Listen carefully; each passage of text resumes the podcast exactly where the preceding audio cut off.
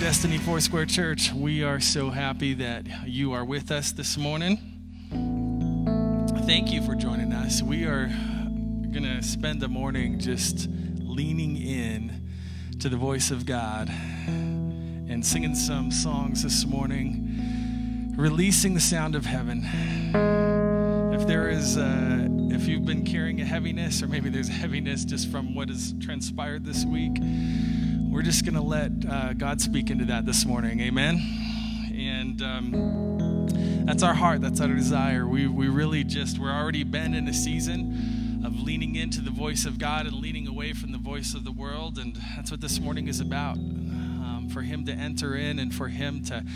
Uh, just speak and move and and I, I really believe you know there's churches all over the nation this morning that are leaning into being agents of mercy, leaning into a message of justice this morning. And I really believe that, you know, we've been we've been praying for, we've been seeking for revival. I really believe we are singing, seeing the songs sung on the streets. You know, we're seeing the prayers being lifted up in every neighborhood. I believe that we're in a move. We're in a move of God. And so let's let's just enter in with everything that we have this morning and and let God speak. Amen. Holy Spirit, thank you, Lord. We invite you into this service, Lord. We know that you're here, you're fully present. And God, we just uh, uh, step into your leadership and your voice this morning. We want to hear from you. In your mighty name we pray. Amen and amen. Get. Good morning, Destiny. We love to see you out there. We love that you're joining, joining us, whether you are a regular part of our church, or if you're a new person who's only been watching since we started online, or if maybe this is your first day, we want to welcome you. I have a few words I'd like to share just to kind of set the tone for this morning's service. Um, I have a few scriptures I'd like to share, and then I have a few words to speak.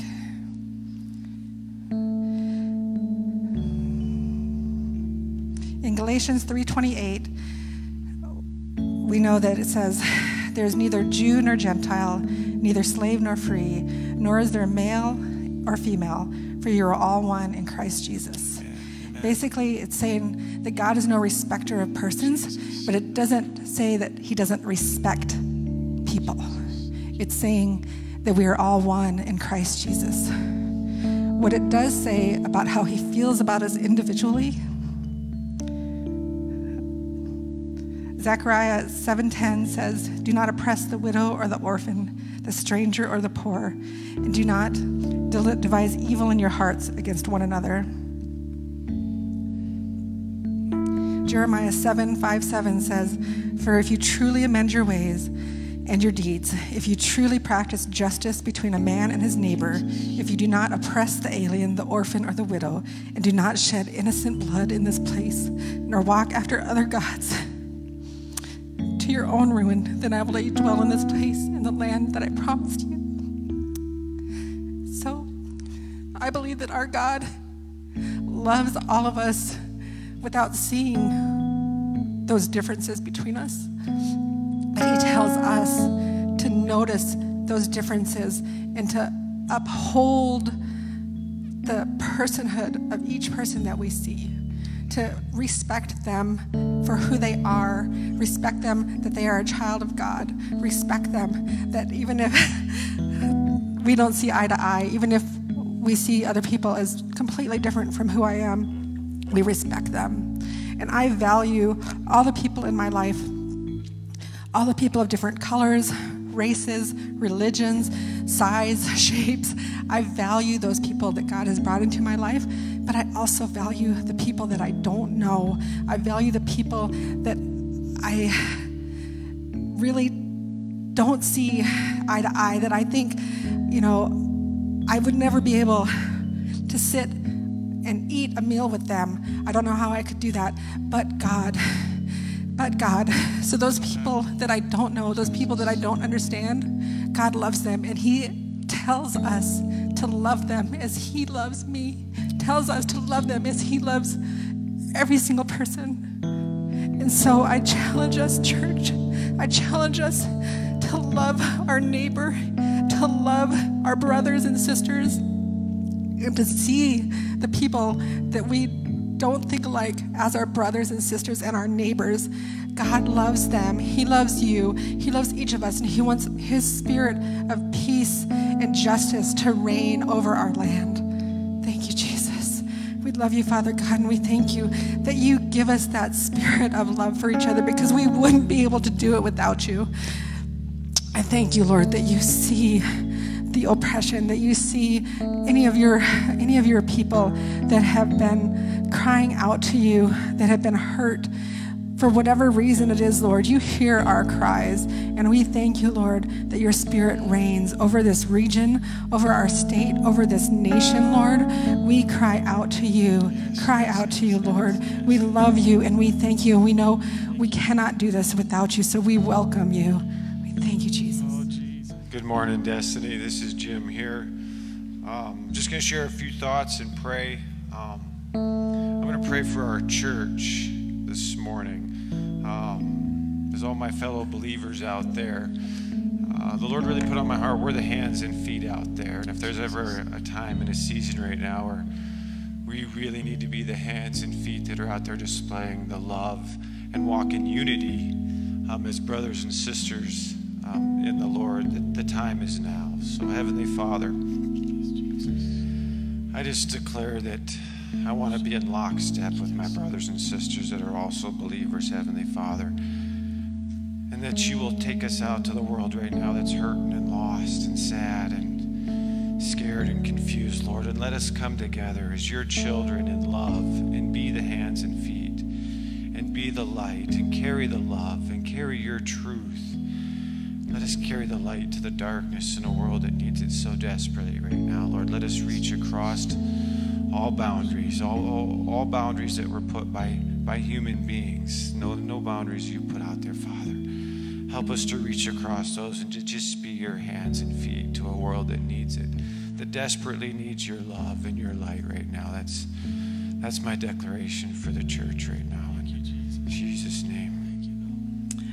And I was um, reading this scripture, Psalm 139, 23 to 24, a prayer of repentance.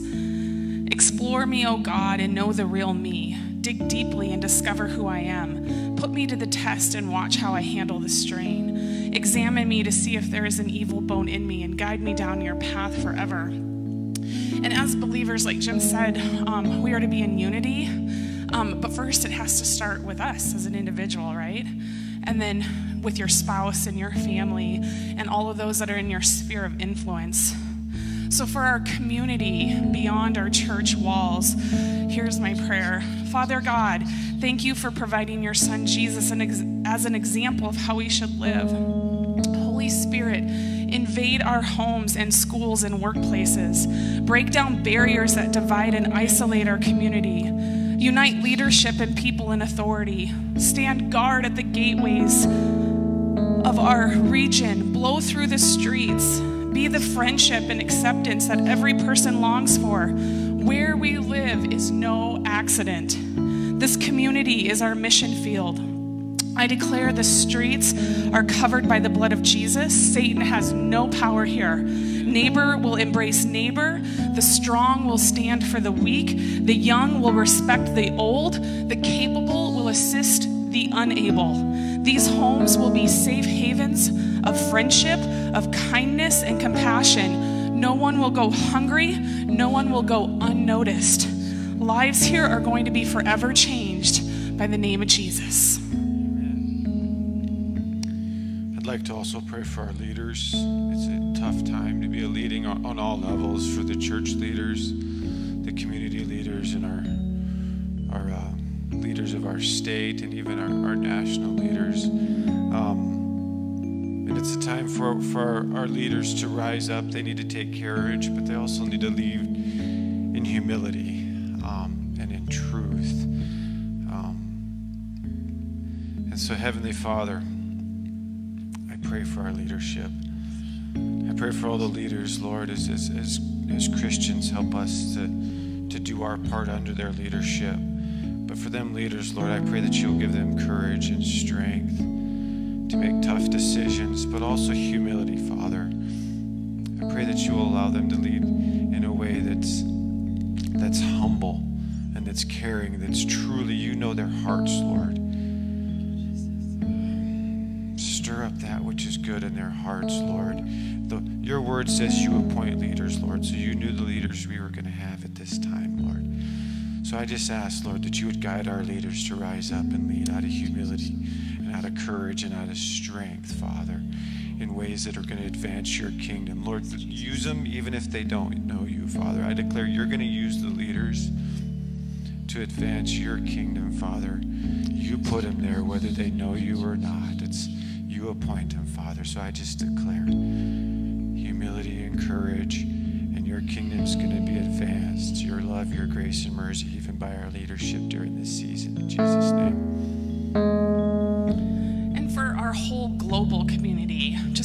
across our nation and our world. Lord, we need your presence and your power more than ever. We need transformation that only you can bring to this world. Give us wisdom and understanding so that we can share hope to the hurting. Thank you, God, for this body of believers that extends beyond our church and our community and our state and um, even across our world, God. We can proclaim your good news to all who will hear. Send us out to be a light in the darkness. Send us out to speak life. Lord, help us to extend grace and mercy, to feed the hungry and befriend the lonely, to find the lost. Let all find forgiveness and comfort in the presence of Holy Spirit. God, we just ask that you create a heart in us that is loving and patient and compassionate and full of integrity, God. We just declare that it will be so. Destiny. We hope to see you soon. This is my son, Zion. Do you believe that I love you? Yeah. Do you believe that I would protect you? Yeah. Why do you believe that? Because you're my mom. Go ahead and sit down. He believes that because I'm his mom, I've shown him day after day that I love him and I protect him. I'll be there for him. Father God loves you. He's going to be there for you. He's going to protect you. And I just believe those chains of oppression are falling off right now, whether it's your body, whether it's your mind, whether it's your spirit. Those chains of anger are going to fall off. Those chains of fear are going to fall off. Those chains of, of questioning and doubt they're going to fall off in Jesus' name because we know, we believe that our Father God has our back. We know that He is with us at all times, in every circumstance, in every situation, and that He is bigger and stronger and greater than anything else. All right, me again. I'm back. This isn't done yet. So much more uh, God's going to do this morning, but. Uh, Pastor Sean messaged me earlier this week, and uh, he said, Hey, you've got five minutes to do something about direction in God's leading. And I was like, Oh, too specific, man. Can you be more broad? Five ish. yeah. It's like, man, micromanage me. No. Uh, so, anyway, I, I started praying about it, and, and it's no, no small task to find words in times like these. Uh, but I felt like what God wanted us to do was start with a brain exercise. You know, our, our imagination, our mind's eye is a gift from God, and um, so often we use it for things it wasn't designed for. Uh, but this morning, I think we can use it for something that it was designed for. So I would encourage you to just get comfortable for a moment. If you need to sit down, that's fine. Uh, but I would like you to, to maybe close your eyes and I want you to just imagine. I'm, I'm going to describe some stuff to you, and I want you to just imagine, okay? So imagine if you take away all of the politics that are going on right now, take away the riots and the looting, take away the peaceful protests, and COVID 19. Just imagine all of that is gone. Everything. Imagine the back to normal of your dreams. Everybody's excited to get back to normal. Imagine that. You're back to normal. Now, in that normal time, think outside of yourself, think outside of your room, think outside of your circle. In that back to normal of your dreams, is everyone in the world being treated the way that you want to be treated?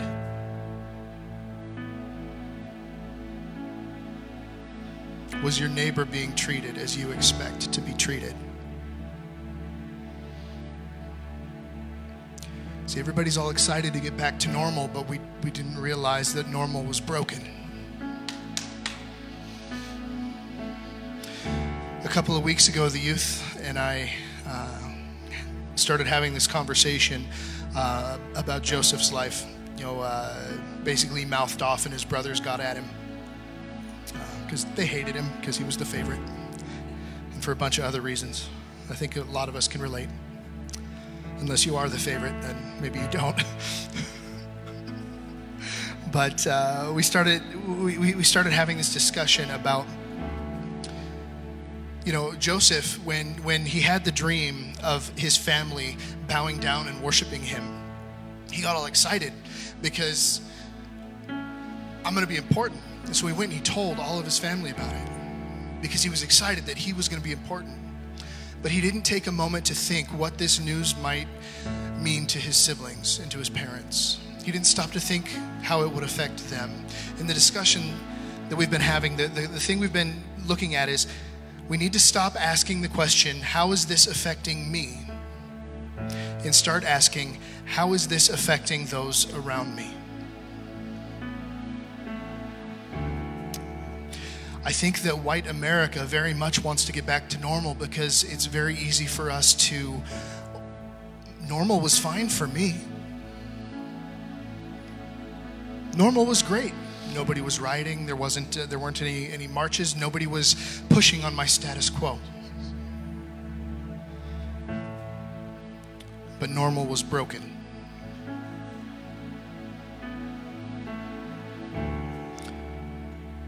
Go back to that thought of back to normal.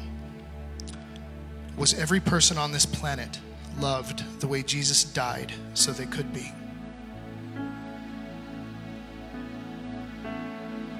And I think if we really think about it, we might want to say yes, but we know the truth is no. Everybody in this town wasn't even loved the way Jesus died so they could be. Genesis chapter 1, verses 26 through 27, clear back at the beginning. Then God said, Let us make human beings in our image to be like us. They will reign over the fish in the sea, the birds in the sky, the livestock, all the wild animals on the earth, and the small animals that scurry along the ground. So God created human beings in his own image. In the image of God, he created them, male and female, he created them.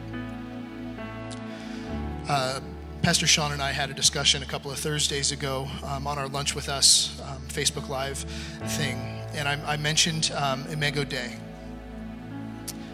That's where the, the phrase image of God in Genesis 1 uh, comes from. When it says that God created mankind in his own image, uh, Imago Dei is, is the, the phrase that was used. It means image of God, and it's defined as the metaphysical expression associated uniquely to humans, which signifies the symbolical connection between God and humanity. The phrase has its origins in Genesis 1:27 wherein God created man in his own image.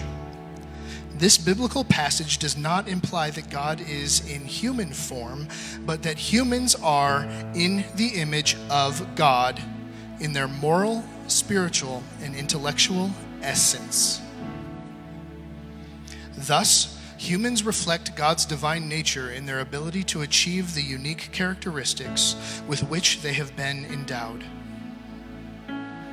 These unique qualities make humans different than all other creatures.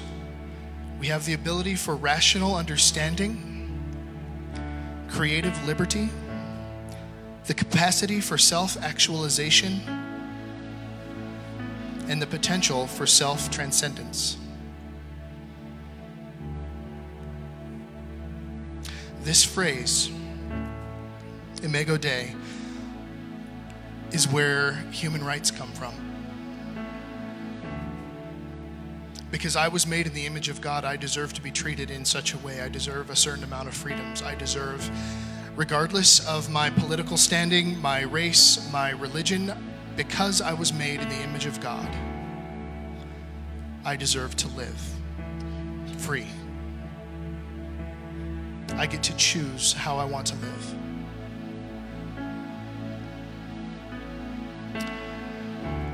The book of Colossians was written in a time, um, it was written by Paul in a time when the early church was starting to grow. Uh, missionaries started reaching out and they were going outside of the normal uh, uh, Jewish lands. Like they were getting out of Israel and they were getting into other countries and other places. And uh, people from these other places were coming to Jesus. They were becoming Christians and they were, they were joining the family. And uh, a lot of the, the young Christians that, that had, been, had been Jews uh, before they converted to Christianity were, were struggling because of the types of people joining the group. And as part of his response to them, Paul wrote, uh, this is Colossians 3, verse 11. Here there is not Greek and Jew, circumcised and uncircumcised, barbarian, Scythian, slave, or free. He's talking about within Christ, within the world that God is bringing to us, within the heaven on earth that Jesus has uh, died to create and that we live to uh, sort of help build. There is not Greek and Jew. There's not circumcised and uncircumcised. There is not barbarian, Scythian, slave, or free.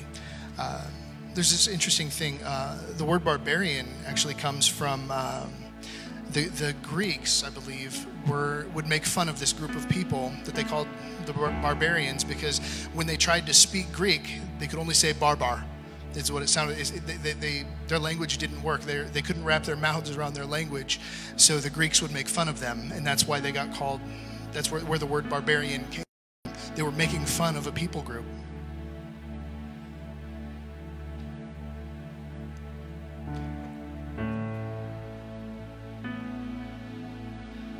But that's not the end of the verse. We haven't read the whole verse.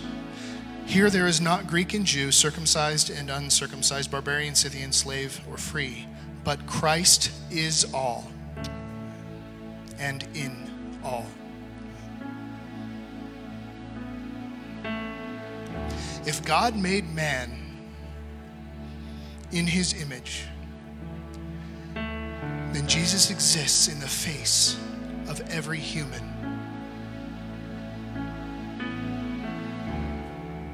Young and old, black, white, and brown. Every face.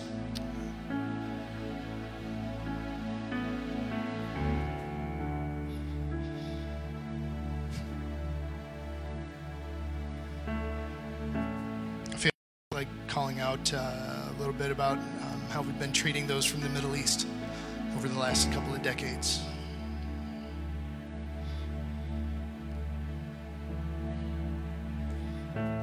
Lot of, a lot of people are upset because um, uh, one or two people making bad choices is labeling a whole bunch of other people. What about the people from the Middle East? A handful of them attacked, and it was terrible. But how have we treated all of the rest of them since? They're made in God's image too. So I'm going to pray for us as we move on. First, I'm going to pray for forgiveness, and then I'm going to pray for boldness. And I know that a lot of us have been asking for peace, and we've been praying for peace. But peace is not behind us because our back to normal was broken and it was not peaceful. Peace does not equal the status quo. Peace is heaven on earth, where every person that God loves is loved by the people that God loves.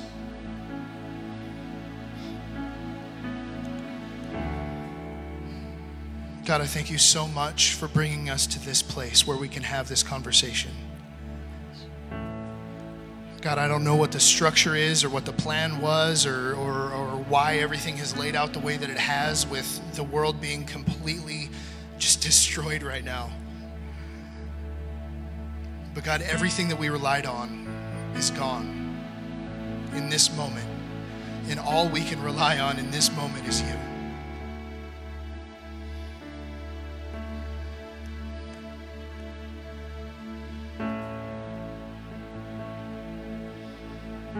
God, I know that you didn't cause all the atrocities that have happened recently, but God, I thank you that you do not waste opportunity. And I thank you for giving us this opportunity for change. So, God, I pray for forgiveness because we have not loved our neighbor as we love ourselves. And God, your word says that if we don't love our neighbor, how could we love you? God, we do love you and we want to learn to love our neighbor. So, God, again, I thank you for shaking the things that we rely on and shaking the status quo and showing us how broken our normal was. And God, I pray that you would forgive us for not loving our neighbor the way that we should. God, I pray that you would forgive us for standing by quietly and allowing inequality to reign. Jesus, in your time on earth, you stood between the crowds of the accepted and the unaccepted, and you told the accepted to shut up while you went and loved the unaccepted. And you showed us how we're supposed to live, and we've not been doing it. So, Jesus, forgive us for standing quietly. Jesus, forgive us for leaving well enough alone. Forgive us for focusing so much on our own little space and our own little four walls and our own little life in our in our cul-de-sac or wherever we happen to live. God, forgive us for not owning the problems that exist in our world. So God, I pray that you would give us boldness and Holy Spirit, I pray that you would lead us to stand up and to speak up, to change the things that we can, and to never ever go back to well enough. Holy Spirit, lead us to a day where normal is love. Citywide, statewide, nationwide, worldwide love, where every man, woman, and child is treated as if they were created in the image of the Almighty God. Because, God, we know that every man, woman, and child was created in your image and they deserve to be loved. They deserve to be cared for. They deserve to be treated like they matter because they do matter. And above all, Holy Spirit, do not let us waste this opportunity for good change.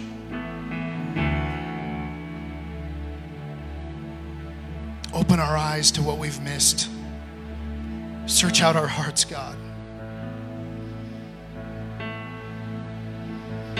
You've given us this moment and you've given us the power to change the world. We talk about it, we've prayed for it for generations. We've prayed, God, that you would change the world.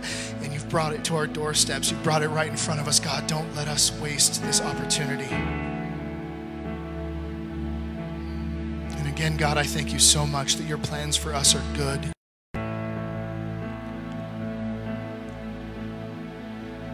For those that follow you, your plans for us are good. And God, we are here. We are following you. Bring our hearts back to you. Renew our minds, change the way we think, God. Help us to believe, help us to understand, help us to, to, to get things the way you get them. Help us to see the world through your eyes. Thank you, Lord. In your name, Let's pray. Father, give us grace to be bridge builders. Give us your heart. Give us your eyes. Give us your heartbeat. In your name we pray. Amen. Amen.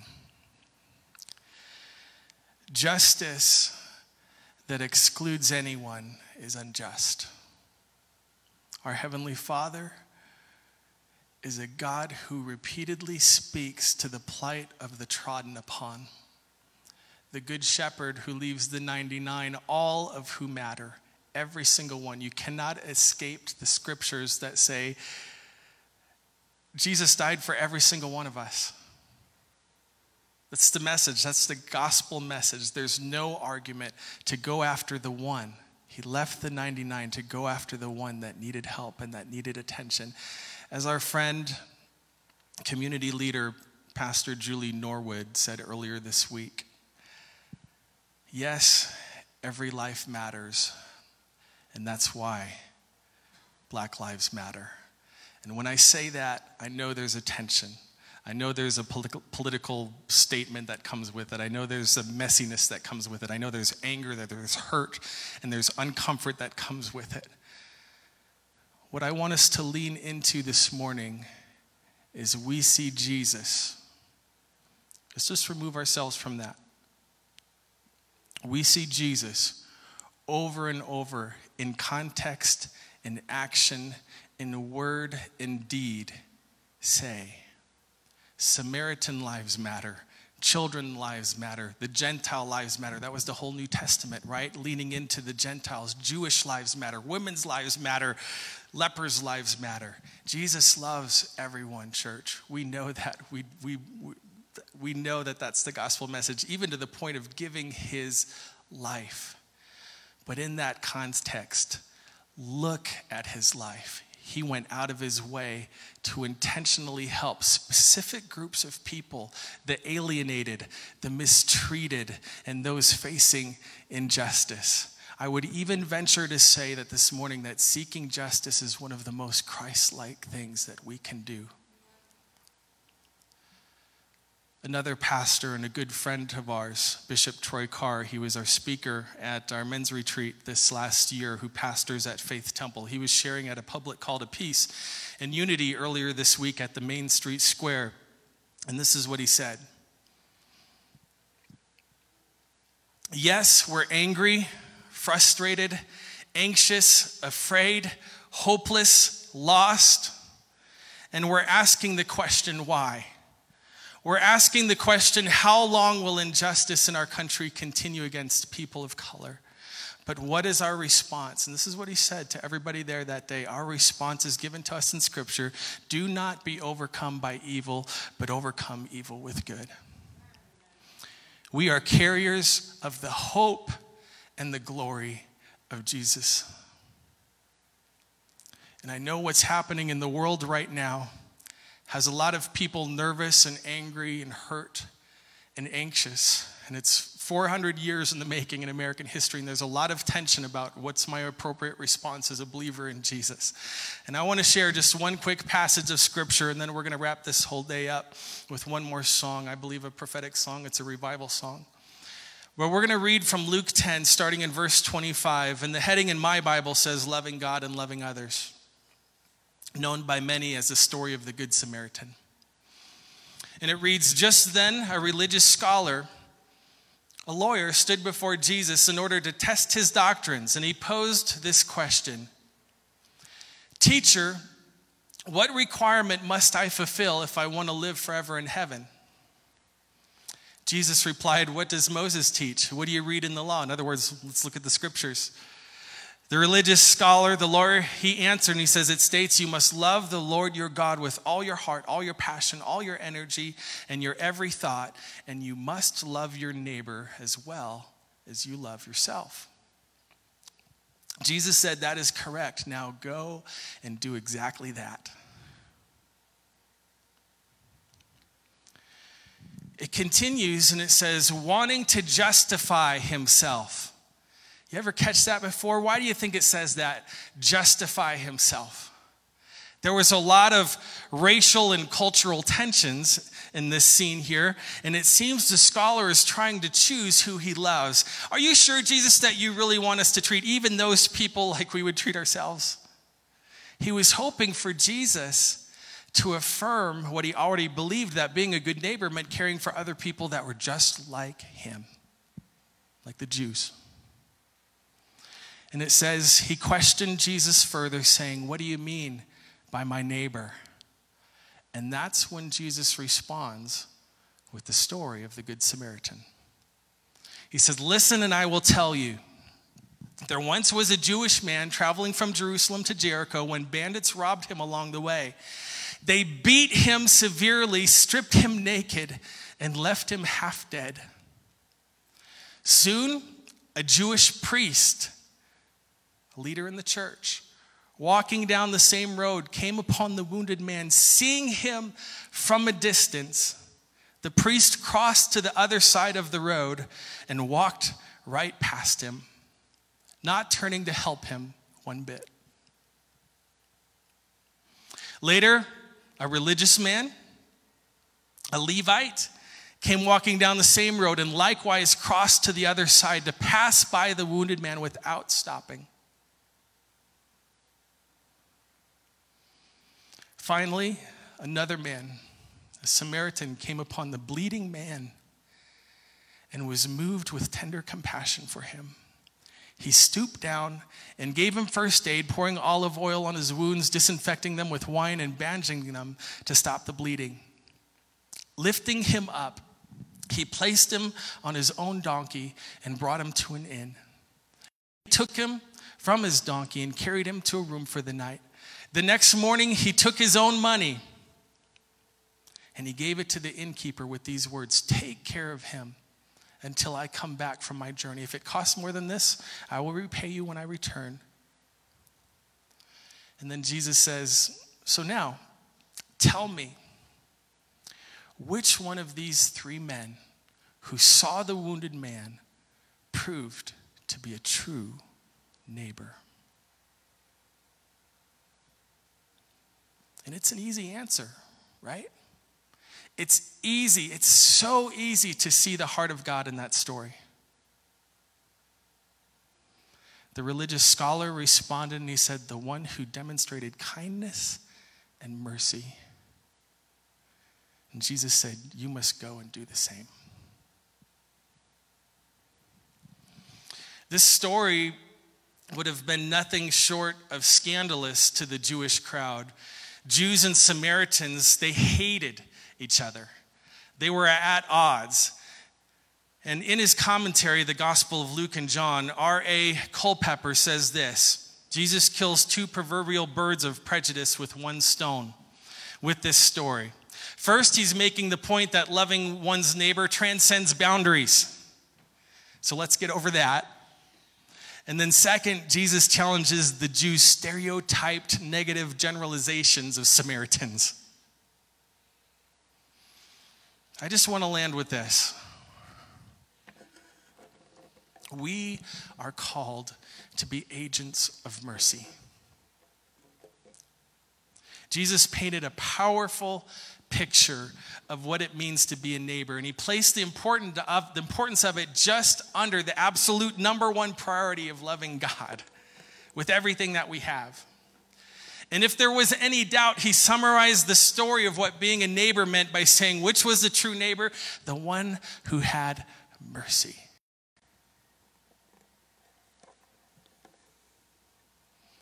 In a world gone mad, angry, confused, hurt, and with many who have been left on the side of the road, unable to sufficiently recover themselves, we have to be people that are crying out for mercy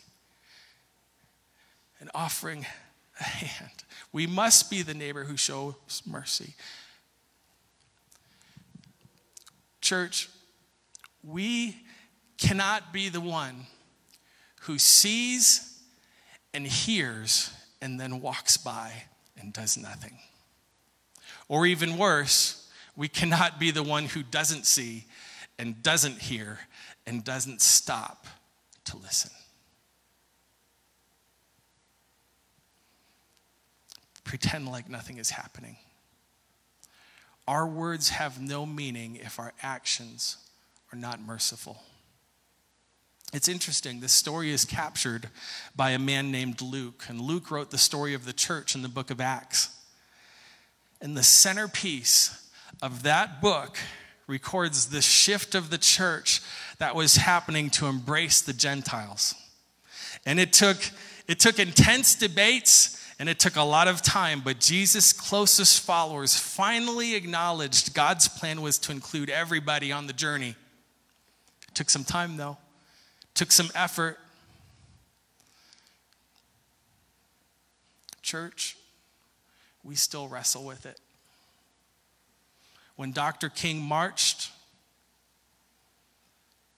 the white church was at large, missing in action. We have a history of falling so short.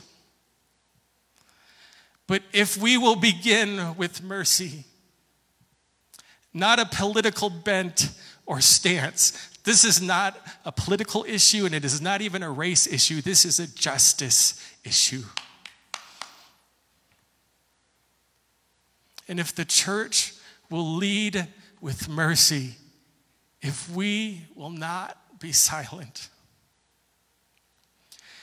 if we will take a stand for justice,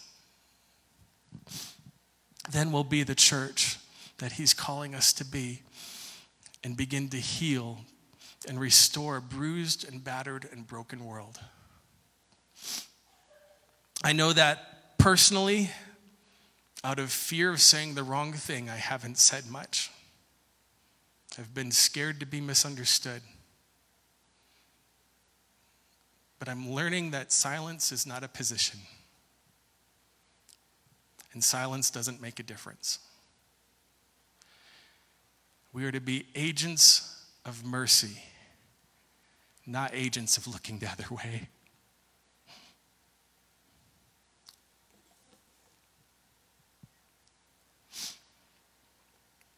And so, church, we stand for justice for all of our brothers and sisters. And if you look around at our neighborhood, we've got people that are hurting all over. We need to love our Native American brothers and sisters. I had the, Deanna and I have a story right here in Rapid City of having to pull our own daughter out of a public school system because of name calling and racism that the system wouldn't repent of. And we just felt at the time that we had no choice but to pull her out. And so we just pray this morning.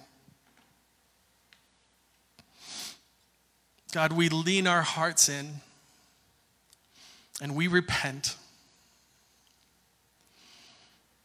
we lean our hearts in and say, let us not be the ones who look away, but let us be the ones who turn our hearts towards and join in song and join in prayer. And yes, join with our voices and join on the streets and join on social media and all the different ways, Lord. Let us stand. we will not be silent.